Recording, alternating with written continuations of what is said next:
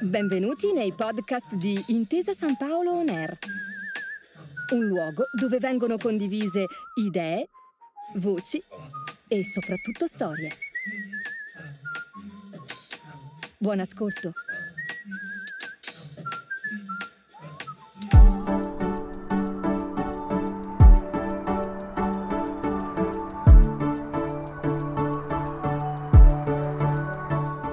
Benvenuti a Media Ecology, un podcast di Intesa San Paolo On Air dedicato al sistema dei mezzi di comunicazione, a come sono costruiti, a come influenzano la società.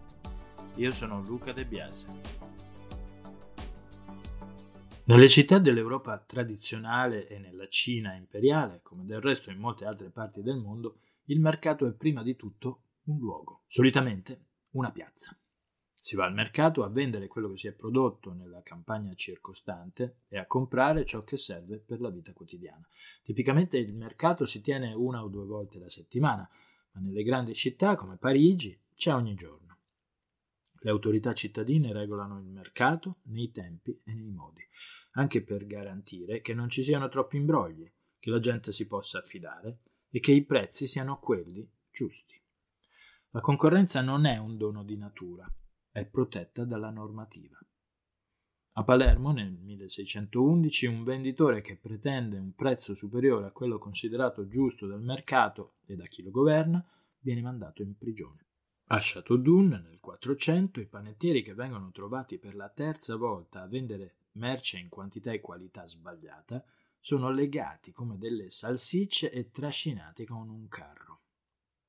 Fernand Brodel ne parla nella sua trilogia dedicata all'economia, civiltà materiale, economia e capitalismo, e racconta come il mercato sia anche il centro di una vita sociale molto intensa, il luogo nel quale vengono diffuse le notizie sulla politica e non solo, si commentano e criticano le decisioni delle autorità. Nei giorni del mercato tutto accelera. A Giffoni, provincia di Salerno, nel 400, dice Brodel, i notai registrano nei giorni di mercato una moltiplicazione dei contratti, ma non soltanto per la compravendita di merci, anche di mobili e terreni, per matrimoni e doti, per donazioni e molto altro. Nei giorni del mercato le persone si incontrano, si scambiano informazioni, prendono decisioni. Il mercato è un luogo dello scambio di idee che dimostra, se ce ne fosse bisogno, che la città si può leggere anche come un mezzo di comunicazione. Del resto i campanili che cosa sono se non tecnologie per il broadcasting? Trasmettono notizie brevi come gli allarmi, le morti, le feste, gli orari fondamentali della vita quotidiana. Quando il celebre Clue Train Manifesto, libro culto del marketing digitale, esordiva con i mercati sono conversazioni, non faceva che dire in modo efficace ciò che era già evidente. I mercati sono conversazioni. Il mercato è un'infrastruttura di comunicazione. Quando mancano le informazioni, non c'è il mercato. Di certo non ci sono i suoi effetti benefici, quelli per i quali i vantaggi e i costi sono ben distribuiti tra i produttori e i consumatori. Un esempio per migliaia di anni i pescatori del Kerala si trovavano in una condizione davvero difficile. Andavano a pesca, prendevano prevalentemente sardine e quando arrivavano a terra le dovevano vendere subito perché quegli animali perdevano velocemente la loro freschezza. Il problema era decidere in quale luogo andarle a vendere. Potevano andare vicino a dove hanno trovato i banchi di pesce e trovarvi una forte concorrenza, rischiando di guadagnare poco. Oppure potevano andare lontano e puntare a massimizzare il profitto, purché il numero dei pescatori che facevano quel calcolo non fosse troppo elevato e la distanza da coprire non fosse troppo costosa. In queste condizioni lo scambio avveniva prevalentemente alle condizioni dei compratori. I pescatori rischiavano in tutti i casi. Non esisteva un sistema di informazioni che potesse dare ai pescatori il prezzo del mercato nei diversi luoghi dove potevano portare il loro pesce. Questo modello economico andò avanti per secoli, appunto, fino all'epoca del telefono cellulare. Lo spiega Robert Jensen, professore all'Università di Pennsylvania. Con il cellulare i pescatori trattano il prezzo mentre sono ancora sulla barca e portano il pesce nel luogo per loro più conveniente. Il mercato appare dunque nello stesso momento in cui appare l'informazione sulla domanda e l'offerta. Di fatto il mercato è un elaborato sistema informativo, un mezzo di comunicazione che con il linguaggio del denaro e la conversazione tra chi offre e chi domanda qualcosa produce un insieme di decisioni economiche piuttosto importanti. Nei casi migliori il mercato è un sistema informativo con un'architettura decentralizzata. L'informazione fluisce da tutti a tutti. L'economista premio Nobel Friedrich August von Hayek dice che il mercato è essenzialmente un meccanismo di comunicazione che mette ordine nelle decisioni e che cresce senza che nessuno comprenda completamente tutte le circostanze che conducono l'insieme degli operatori a fare quello che fanno. L'economista parlava in questo modo per contrapporre il sistema del mercato a quello della pianificazione centralizzata sovietica.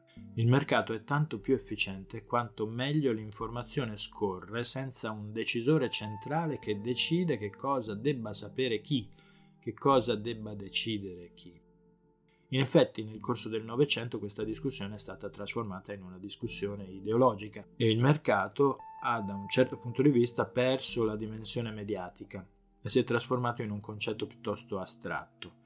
In quel contesto il mercato è stato trasformato in un totem intoccabile collegato al successo del capitalismo nei confronti del comunismo. Il capitalismo dei privati occidentali era contrapposto al cosiddetto capitalismo di Stato e il mercato diventava il meccanismo che garantiva la superiorità del primo. Quella concezione arrivava a definire la migliore struttura del mercato possibile, la concorrenza perfetta ma si trattava di un'idea più che di una realtà. Nei modelli matematici degli economisti che la sostenevano funzionava soltanto se tutti gli operatori economici erano perfettamente informati e razionali. Molte decisioni sono state prese proprio in relazione a questo approccio, per cui si è pensato che in nome del mercato si dovesse progressivamente ridurre il potere dello Stato, con liberalizzazioni e privatizzazioni e per una quarantina d'anni le politiche economiche sono state orientate a eliminare le funzioni statali. Ma oggi, superata la strumentalizzazione ideologica, ci si rende conto che si era trattato di un abbaglio. Il mercato è effettivamente un ottimo sistema per comunicare e operare decisioni, ma non funziona da solo. Senza l'intervento dello Stato a protezione delle regole concorrenziali, non funziona.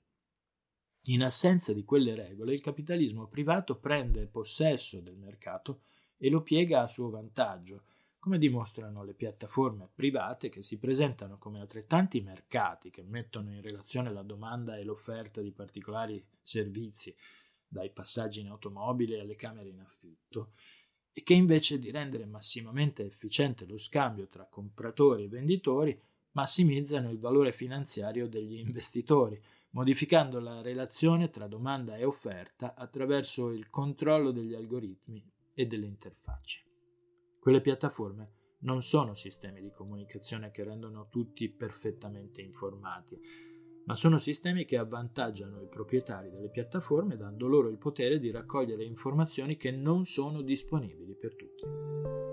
Del resto, il premio Nobel per l'economia Joseph Stiglitz ha dimostrato che le asimmetrie informative esistono e sono tali da annullare ogni vantaggio previsto dalla concorrenza perfetta. Insomma, l'esperienza delle economie tradizionali è istruttiva, il mercato è un sistema delicato e va protetto da normative adeguate. E come mostra Daniel Kahneman, altro premio Nobel per l'economia, ma in origine uno psicologo, le asimmetrie non sono soltanto informative, ma anche cognitive. Gli operatori economici non sono parimenti informati e non sono parimenti razionali. Anzi, sono raramente razionali. Sono solitamente manipolati da fonti informative di parte, ancorché totalmente legittime, come la pubblicità.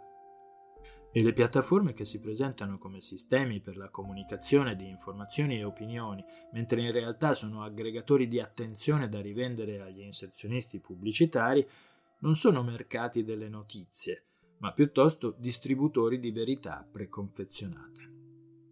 In una prospettiva orientata al risultato, e cioè orientata alla qualità delle decisioni, non essendo pensabile né auspicabile fare a meno della pubblicità, il mercato si salvaguarda probabilmente pensando in chiave ecologica. Quello che conta è salvaguardare la qualità delle relazioni tra gli stakeholder, orientarle alla collaborazione in nome di regole comuni, diffondere una cultura della trasparenza e dell'orientamento al risultato, con un equilibrato ricorso alle forme della competizione e della cooperazione. La sostenibilità è anche questo, un sistema di mercato inteso come piattaforma informativa aperta e trasparente nelle sue logiche, orientata ai risultati di lungo termine per esempio a risolvere il problema dell'emergenza climatica. Un mercato concepito come un mezzo di comunicazione immerso nelle dinamiche sociali può essere d'aiuto per la popolazione che deve prendere decisioni fondamentali per contrastare il riscaldamento globale. Anche dal punto di vista delle funzioni del mercato, la sostenibilità è un cambio di paradigma. Grazie per aver ascoltato Media Ecology il podcast di Intesa San Paolo On Air dedicato al sistema dei mezzi di comunicazione. Io sono Luca De Biase. Appuntamento alla prossima puntata. Grazie per aver ascoltato i podcast di Intesa San Paolo On Air. Al prossimo episodio.